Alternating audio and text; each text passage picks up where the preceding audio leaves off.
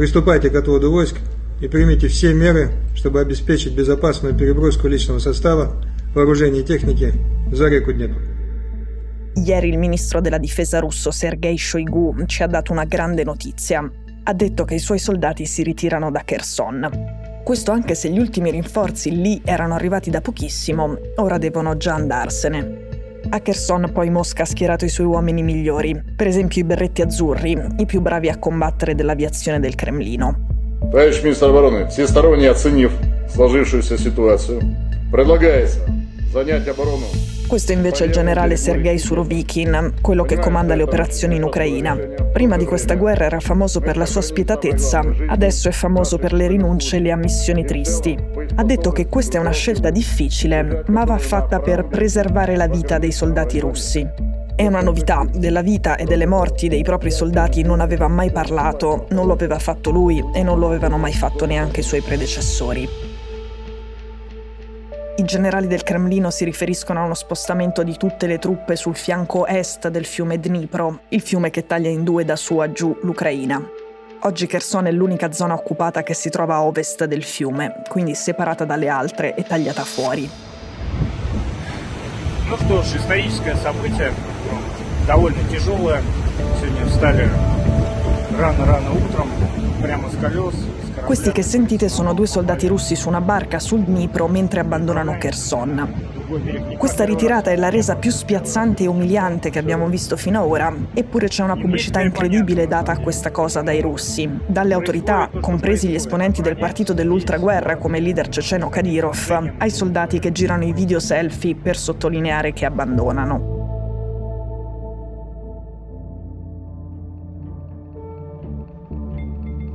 Ora, come ci siamo detti qui un sacco di volte, Kherson è una città russofona, è il primo e unico capoluogo conquistato da Mosca in questa guerra, è il corridoio di terra che collega il Donbass alla Crimea ed è dove passa l'acqua potabile che disseta milioni di russi che vivono in Crimea.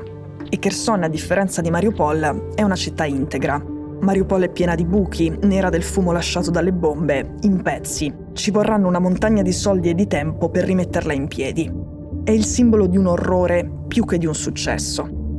Kherson invece è in piedi perché Mosca non ha dovuto combattere per prenderla, e questo perché, come ci eravamo detti, è stata abbandonata. L'intelligence ucraina a Kherson era piena di talpe di Putin, di uomini che non avevano mai smesso di lavorare per lui. Kherson è la cosa più preziosa che i russi siano riusciti a prendersi in Ucraina.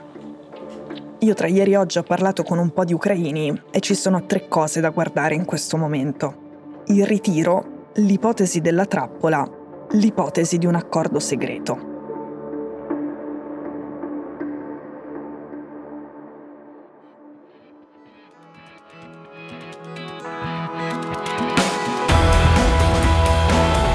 Sono Cecilia Sala e questo è Stories.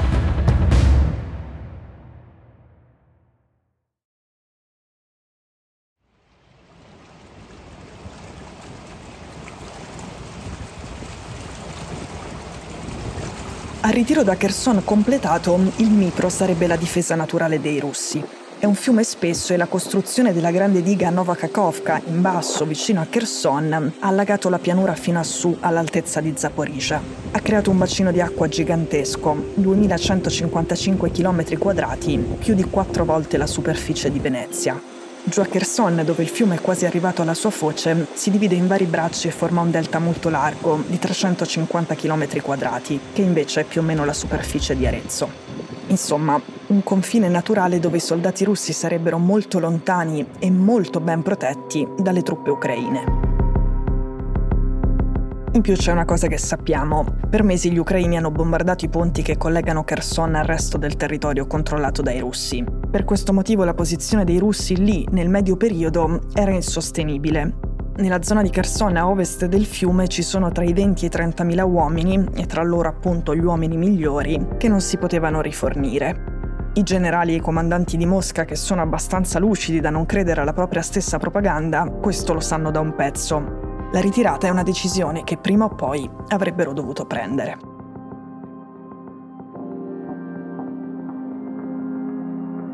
Ma rimane strana la modalità, la pubblicità data in Russia alla cosa, l'esasperazione della notizia.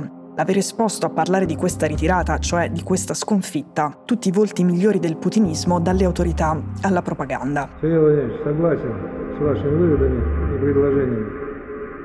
Quando i russi si erano ritirati da Kiev a marzo, non avevano ammesso la propria debolezza come stanno facendo ora.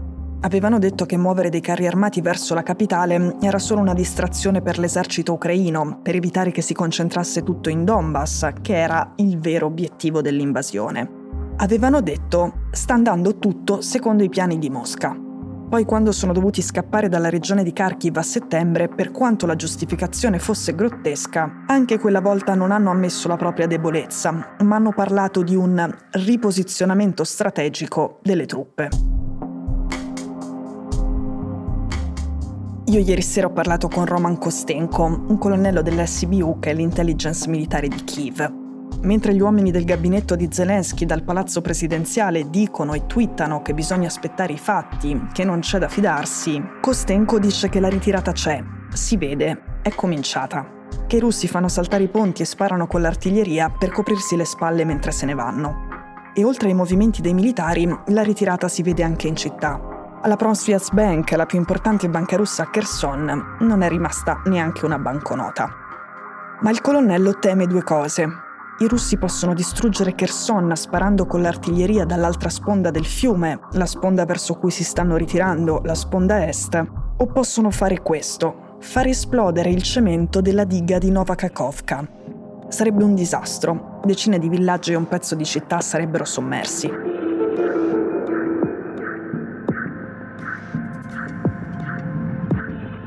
Oggi Zelensky ha parlato e ha detto, se Mosca fa saltare la diga, dichiara guerra al mondo. Questa sarebbe la trappola, un qualcosa che permetta a Mosca di giustificare poi l'umiliazione sbandierata ora, dicendo o facendo capire un domani qualcosa che assomiglia a un li abbiamo fregati o almeno ci siamo vendicati. Poi c'è un'altra cosa. Ieri abbiamo parlato di aperture reciproche su tutta una serie di questioni tra Zelensky, Biden e la Russia di Putin. Diciamo di un clima di relativa distensione rispetto al recente passato.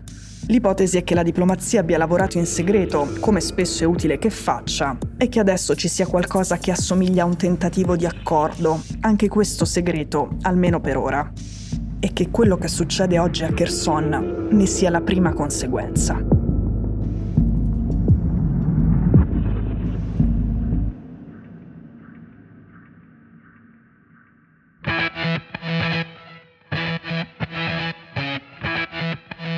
Stories è un podcast di Cecilia Sala prodotto da Cora Media.